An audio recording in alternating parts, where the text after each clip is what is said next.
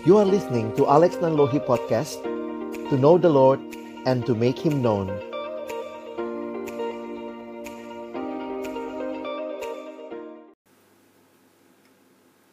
Mari berdoa sebelum kita membaca merenungkan firman-Nya.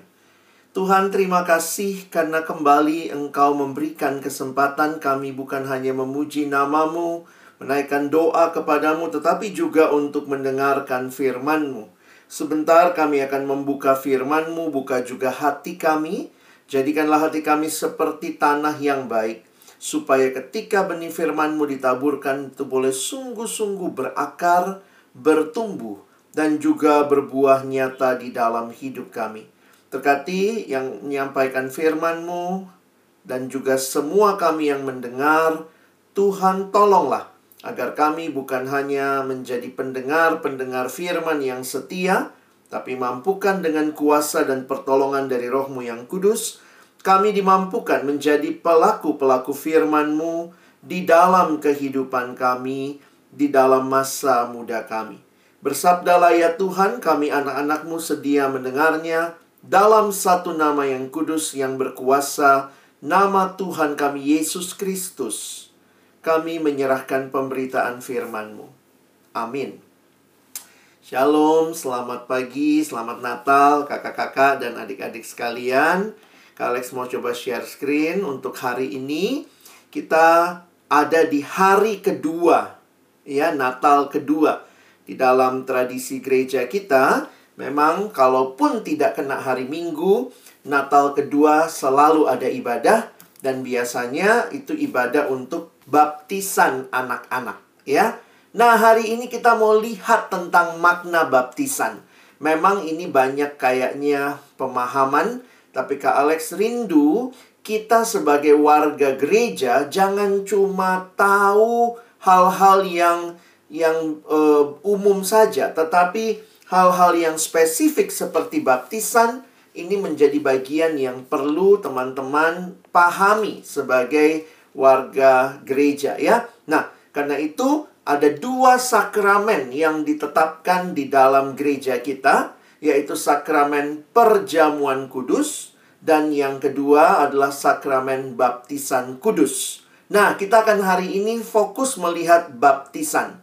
Kalau kalian berada atau pernah ke gereja, misalnya gereja Katolik, mereka punya tujuh sakramen.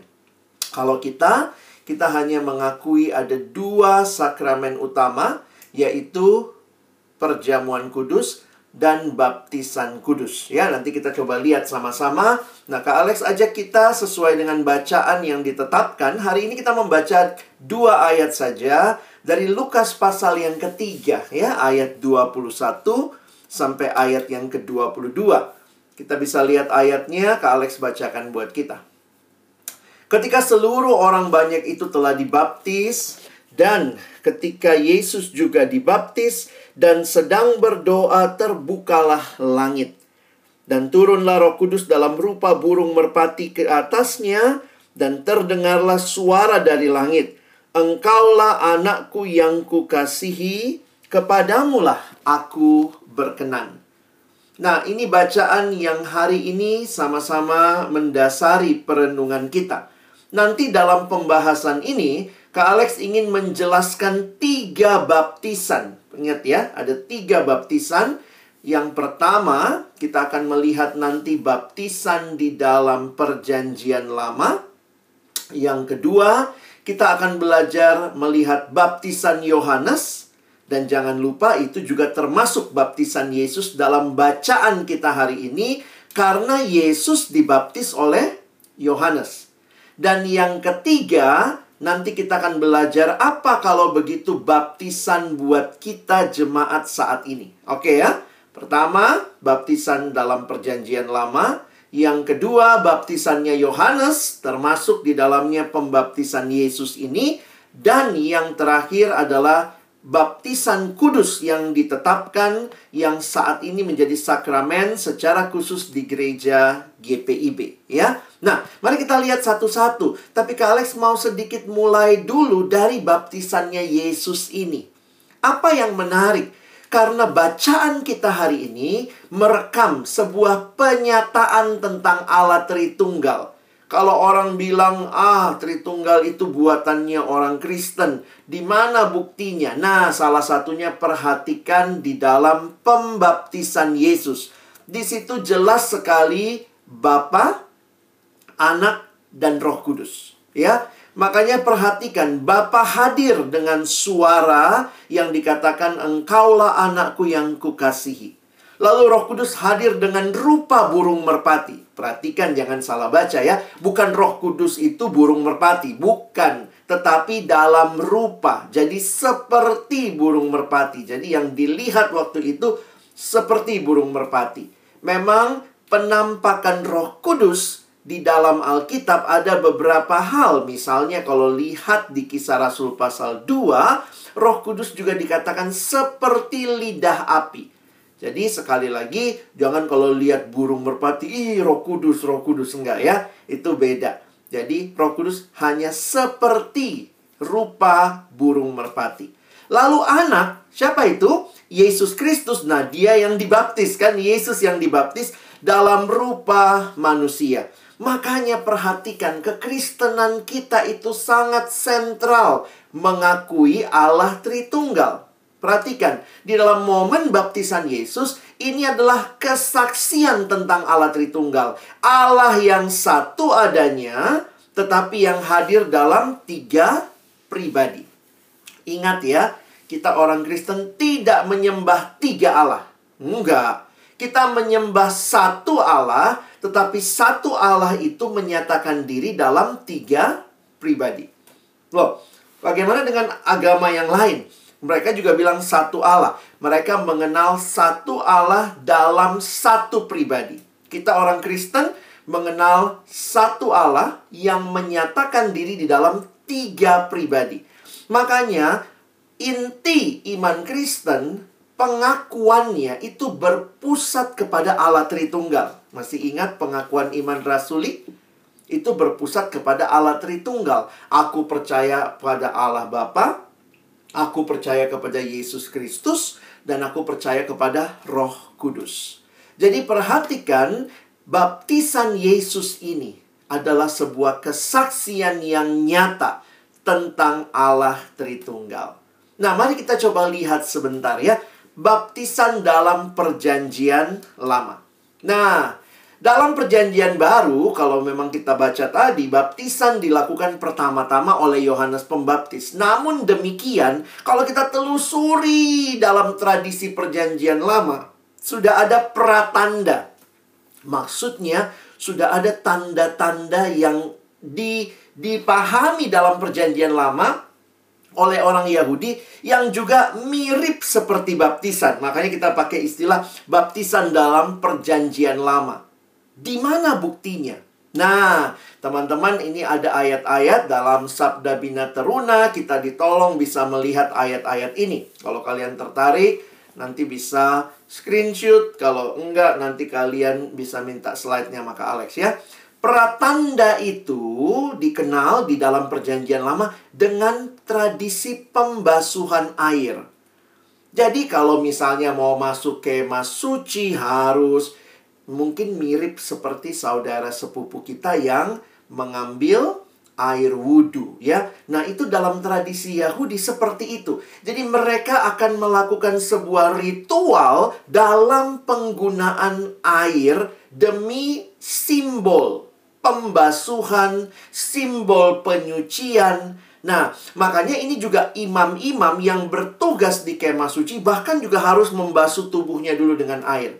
Jadi pembasuhan air ini memiliki makna membersihkan diri dari kenajisan karena bisa jadi sebelumnya mereka menyentuh hal yang najis. Ya, jadi di perjanjian lama kalau ditanya ada baptisan nggak? Mirip seperti baptisan. Bukan baptisan seperti yang kita kenal. Makanya coba lihat ayatnya ya. Kak Alex kutip satu ayat. Imamat 16 ayat 4. Ini imam. Apa peraturannya? Ia harus mengenakan kemeja lenan yang kudus. ia harus menutupi auratnya dengan celana lenan dan ia harus memakai ikat pinggang lenan dan berlilitkan serban lenan. Itulah pakaian kudus yang harus dikenakannya, koma, sesudah ia membasuh tubuhnya dengan air. Jadi ada sebuah simbol yang harus dilakukan dengan pembasuhan. Nah, bagaimana bedanya? Apa bedanya antara baptisan perjanjian lama dengan baptisannya Yohanes Pembaptis? Karena waktu itu Yohanes Pembaptis datang dan berseru, "Bertobatlah, sebab kerajaan sorga sudah dekat. Berilah dirimu dibaptis." Nah, perbedaan mendasarnya sebenarnya ini, ya, kalian bisa perhatikan. Di dalam Perjanjian Lama, tradisi pembaptisan itu dilakukan oleh satu orang ya imam itu ya dia sendiri melakukannya. Jadi dia membaptis atau menyucikan dirinya sendiri. Dia cuci tangan dia cuci wajah dia mandi. Jadi di perjanjian lama tradisi pembaptisan pembasuhan dilakukan oleh satu orang yaitu diri orang itu sendiri. Sementara Yohanes Pembaptis menyerukan sebuah baptisan yang dilakukan oleh dua orang karena ada yang membaptis dan ada yang dibaptis. Nah, jadi kira-kira apa maknanya ya baptisan Yohanes? Baptisan Yohanes Pembaptis adalah tanda kesediaan bertobat adalah dengan orang memberi diri dibaptis. Masih ingat ya beritanya Yohanes Pembaptis. Bertobatlah sebab kerajaan sorga sudah dekat berilah dirimu dibaptis. Jadi baptisannya Yohanes Pembaptis adalah tanda kesediaan orang itu bertobat. Dengan apa? Ya dia memberi dirinya dibaptis. Jadi kalau teman-teman perhatikan muncul pertanyaan begini ya. Nah sekarang Kak Alex mau masuk ke baptisannya Yesus. Loh, kenapa Yesus dibaptis oleh Yohanes Pembaptis sementara Yesus tidak berdosa? Benar ya? Coba lihat tadi kan, apa tanda baptisan itu? Baptisan adalah tanda kesediaan bertobat. Loh, kenapa Yesus dibaptis sama Yohanes sementara Yesus tidak berdosa? Penjelasan teologis untuk memahami hal ini adalah lihat ya. Yesus memang tidak berdosa, tapi demi menyelamatkan kita yang berdosa, Yesus rela menanggung dosa kita. Makanya kalau kita perhatikan dengan memberi dirinya dibaptis oleh Yohanes, Yesus Kristus pun menyatakan solidaritas dirinya terhadap manusia berdosa sekalipun dia tanpa dosa. Ya, inilah satu hal yang indah di dalam karya Yesus. Dia yang tidak berdosa. Nanti kalau kalian baca 2 Korintus 5 ayat 21. 2 Korintus 5 ayat 21 berkata, Dia yang tidak berdosa telah dibuatnya menjadi dosa karena kita, supaya di dalam dia kita dibenarkan oleh Allah.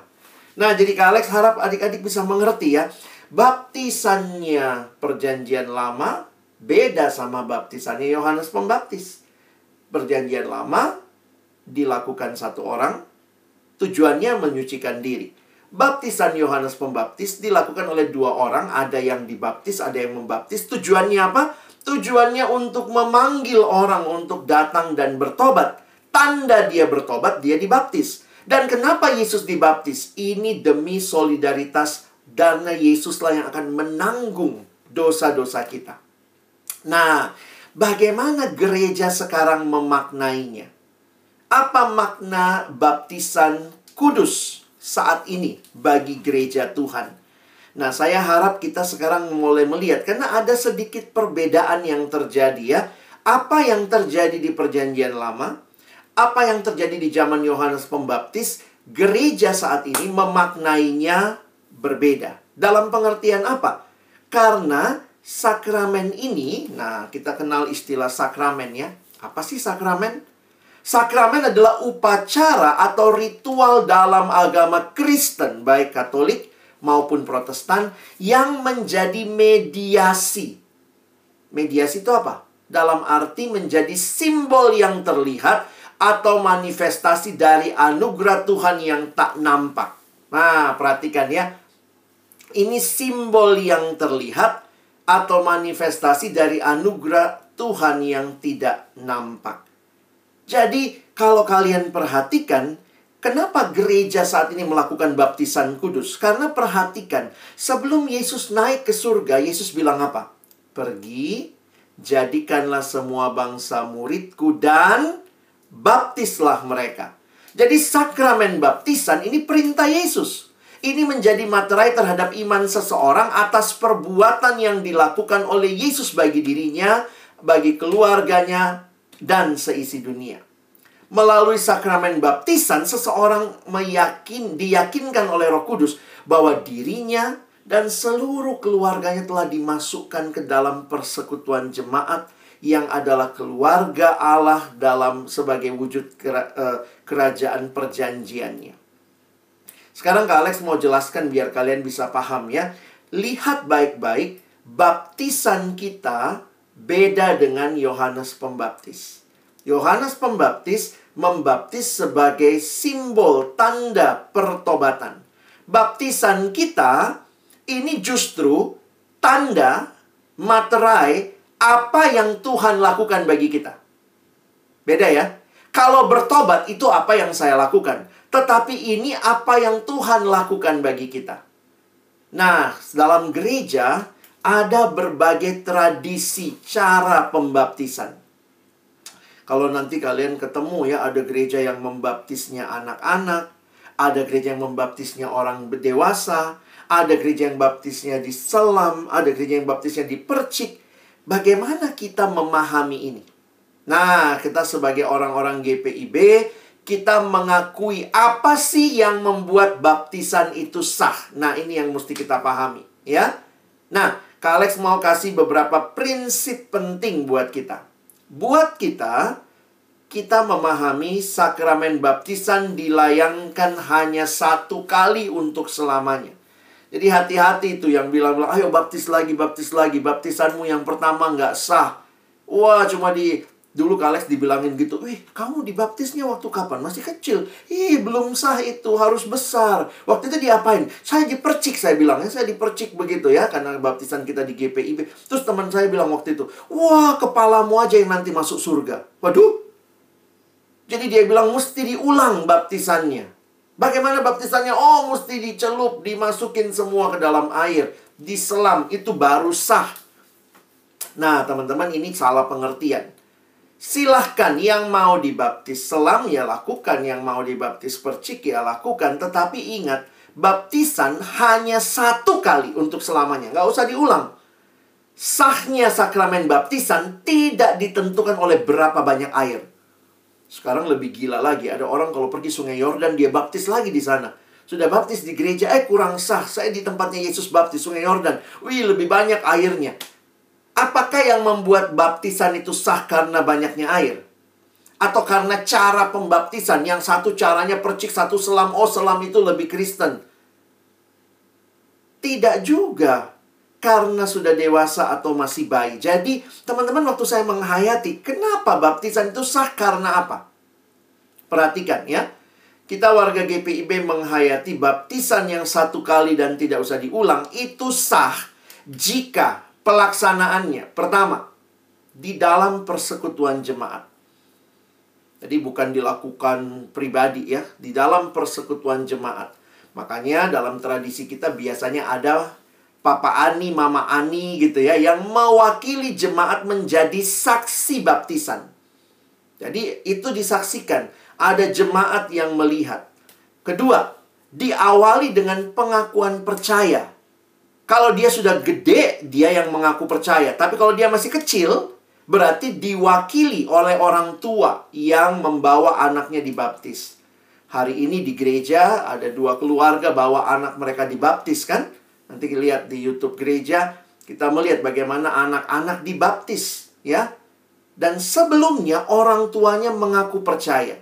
Apa yang diakui? Pendeta akan tanya tiga pertanyaan ini. Nah, jadi mesti paham ya. Jadi bukan cuma, ah anak saya mau dibaptis, silakan. Tapi orang tua ditanya. Apa yang ditanya? Apakah saudara percaya pada Allah Tritunggal? Ya, baca itu ya.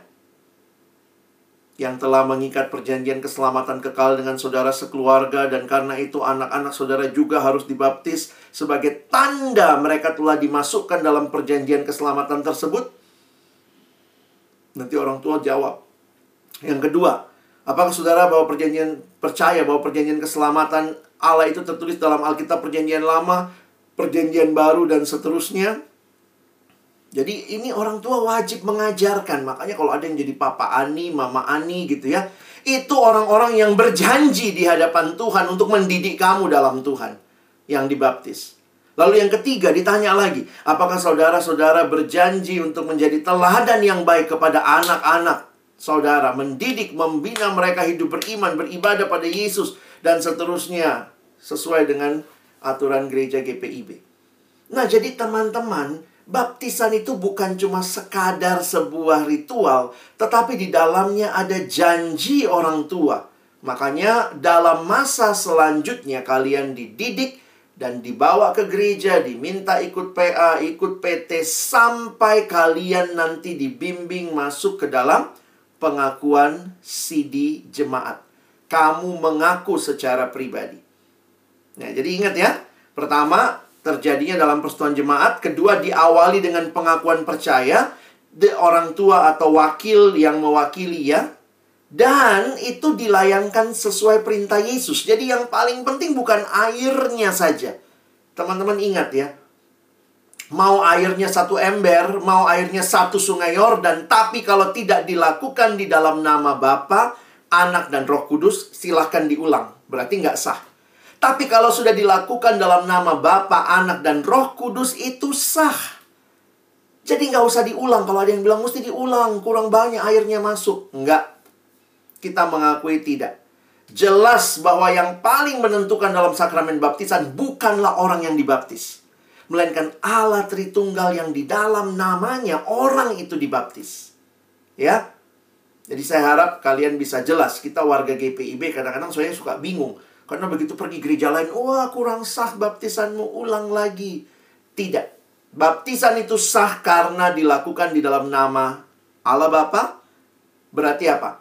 Dalam nama Allah Bapa meneguhkan bahwa Allah telah mengikat perjanjian keselamatan dengan kita dan anak cucu kita turun temurun bahwa Allah menjadi Bapa kita dan kita menjadi anak-anaknya serta ahli waris kerajaannya.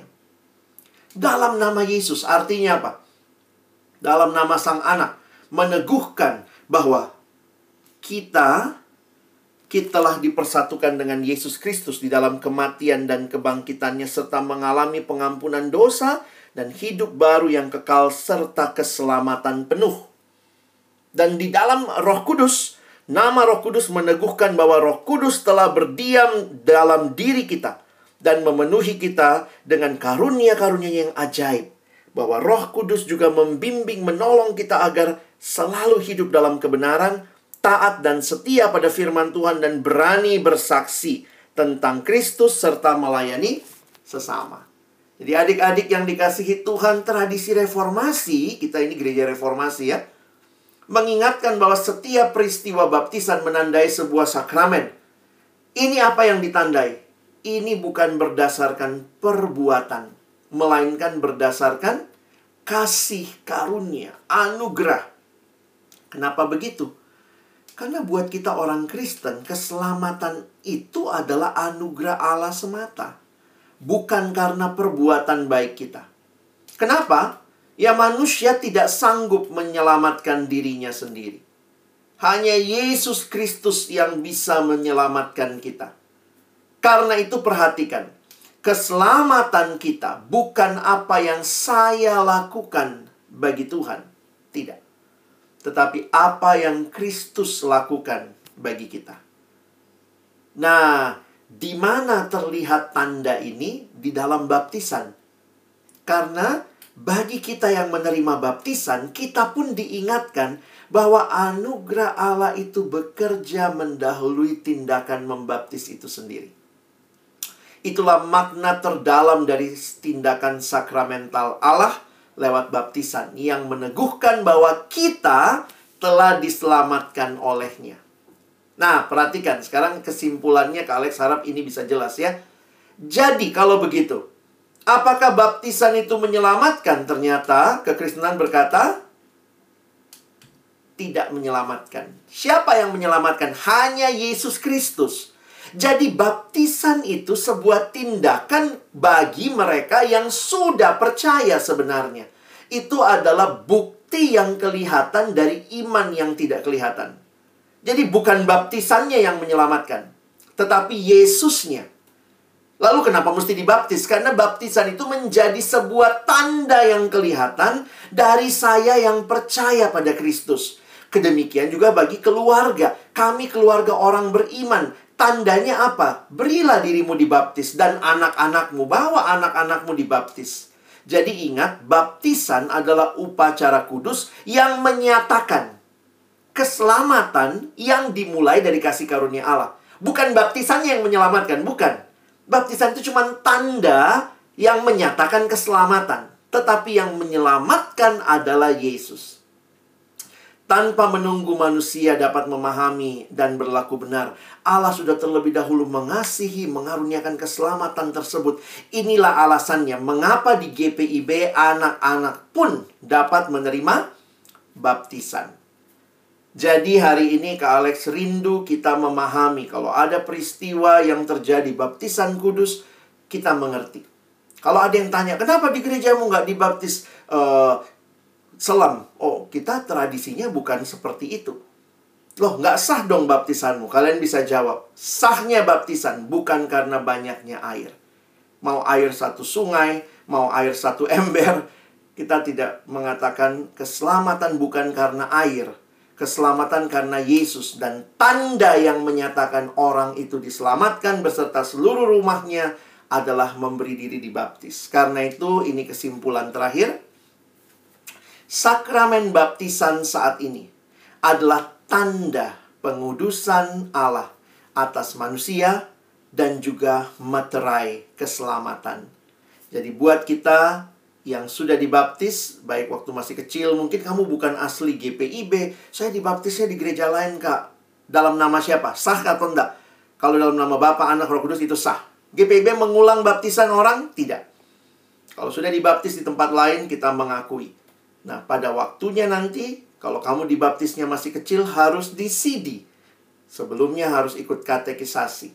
Supaya kamu memahami apa yang orang tuamu yakini. Karena orang tuamu waktu datang kan bawa kamu. Ini anak saya, tolong dibaptis. Ditanya tadi tiga pertanyaan. Bersediakah mengajar anak-anakmu? Iya, saya bersedia. Nah, maka pada waktunya kamu dibimbing, mengaku imanmu di hadapan jemaat. Dan kamu menjadi orang yang meneguhkan bahwa sungguh keselamatan itu dalam Yesus Kristus. Berita Natal mengingatkan kita tidak ada keselamatan di luar Yesus. Kalau manusia bisa selamatkan dirinya, Yesus nggak perlu datang. Tetapi karena manusia tidak bisa selamatkan dirinya, kita butuh juru selamat. Itulah Natal ketika juru selamat datang. Dan kita yang menerimanya, berilah dirimu dibaptis sebagai tanda aku beriman kepada Kristus. Kiranya Tuhan menolong kita memahami firman-Nya, memahami apa yang ada dalam ritual gereja kita, dan kita pun boleh menghidupinya dengan baik. Mari berdoa. Tuhan terima kasih buat pemahaman tentang baptisan. Kami ada dalam gereja yang melakukan baptisan.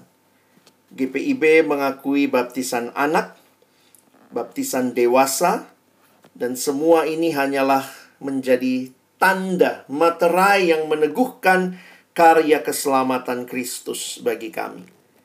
Biarlah kami bisa memahaminya, dan karena itu kami juga boleh menghidupi iman kepada Kristus. Terima kasih untuk Engkau, ya Yesus, yang datang di waktu Natal, yang membawa kami juga ke dalam hidup yang merdeka dari dosa, hidup yang damai, hidup yang sukacita. Bukan karena situasi berubah, tetapi yang terutama karena Engkau ada di hati kami, Tuhan.